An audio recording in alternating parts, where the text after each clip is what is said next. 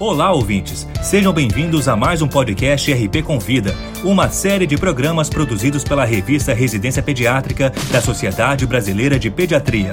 Semanalmente, um tema diferente de interesse dos médicos e demais profissionais de saúde é abordado por especialistas convidados. Nesta edição abordaremos o tema Síndrome Inflamatória Multissistêmica Pediátrica. Para falar sobre o assunto, convidamos o Dr. Leonardo Campos, membro do Conselho Editorial Nacional da revista Residência Pediátrica da Sociedade Brasileira de Pediatria e membro do Comitê de Reumatologia Pediátrica da Sociedade de Pediatria do Estado do Rio de Janeiro, SOPERGE. Acompanhe a exposição. Nos últimos dois anos, nós reconhecemos uma nova doença chamada Síndrome Inflamatória Multissistêmica Pediátrica, também conhecida como SIMP ou MIC do inglês. Essa doença surgiu após a pandemia do coronavírus. E no início a gente achava que era uma síndrome muito parecida com a doença de Kawasaki.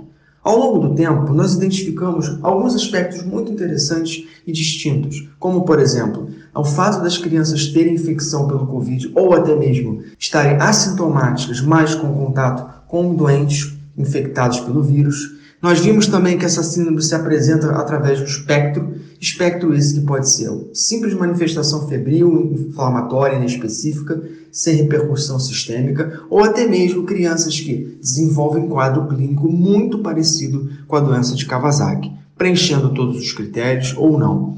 E por último, uma manifestação bem distinta, bem típica, que é o acometimento gastrointestinal e cardiovascular. E aí passamos a observar que essas crianças tinham muita dor abdominal, vômito, às vezes até mimetizando o quadro de apendicite. Que essas crianças tinham manifestações cardiovasculares que se caracterizavam por aumento de enzimas cardíacas, aumento de troponina, alteração do BNP, alteração ecocardiográfica, evoluindo inclusive para choque.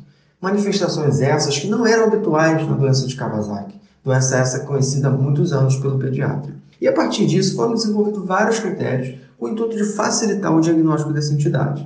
Por último, nós temos utilizado muito o critério do OMS, que é o mais simples, mais prático, que leva em consideração aspectos relacionados ao nome da síndrome, né? a síndrome inflamatória. Então, nós buscamos sinais clínicos laboratoriais que corroborem o quadro inflamatório, como febre, acometimento de órgãos, até mesmo elevação de marcadores e, obviamente, é, a história de contato ou infecção prévia pelo vírus, excluindo causas que justifiquem esse quadro. A partir daí, nós descrevemos algumas condutas em relação a como acompanhar esses pacientes, porque, como eu disse, vários pacientes se apresentam de maneiras diferentes e não necessariamente aquele paciente que no início tem febre ele vai evoluir com manifestações sistêmicas. Então, hoje a gente sabe que é muito importante ter esse acompanhamento de parear os exames a cada 48, 72 horas, naqueles casos que inicialmente são duvidosos, são crianças que apresentam sinais inespecíficos. E por último, tendo essas manifestações bem estabelecidas e o critério bem definido, a gente sabe hoje da importância do tratamento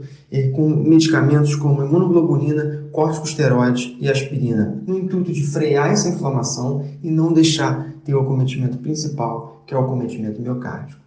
Porque hoje a gente sabe que a principal causa de óbito relacionada à síndrome inflamatória multissistêmica é o acometimento cardiovascular caracterizado por choque e disfunção cardíaca. Infelizmente, o que aprendemos nesses últimos meses é que essas crianças, apesar de terem quadros graves eventualmente, são crianças que evoluem muito bem, que têm uma resposta excelente ao tratamento e é que até então a nível de sequelas, repercussão sistêmica e tardia é muito baixa. Inclusive, crianças com acompanhamento já de seis meses, até mesmo um ano, não desenvolveram manifestações permanentes, o que é uma boa notícia no meio de todo esse caos. Então, a dica de hoje é vocês consultarem o nosso artigo que foi publicado na revista Residência Pediátrica, Síndrome Inflamatória Multissistêmica, atualização, e nós colocamos todos os critérios diagnósticos, como acompanhar essas crianças, como reconhecer essa síndrome e também como tratá-las. E é importante lembrar que esses pacientes devem ser vistos também pelo reumatologista, porque o reumatologista já vem com uma bagagem de tratamento de doença inflamatória que pode com certeza auxiliar no manejo desses doentes. Além disso, o cardiologista é muito importante, não só na fase aguda, mas também no acompanhamento.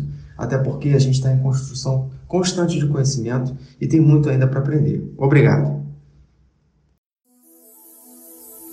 Esse foi o Dr. Leonardo Campos falando sobre Síndrome Inflamatória Multissistêmica Pediátrica. Para ouvir todos os podcasts, acesse a página da revista Residência Pediátrica na internet O endereço é residenciapediatrica.com.br barra mídia barra podcast. Residência Pediátrica, a revista do pediatra.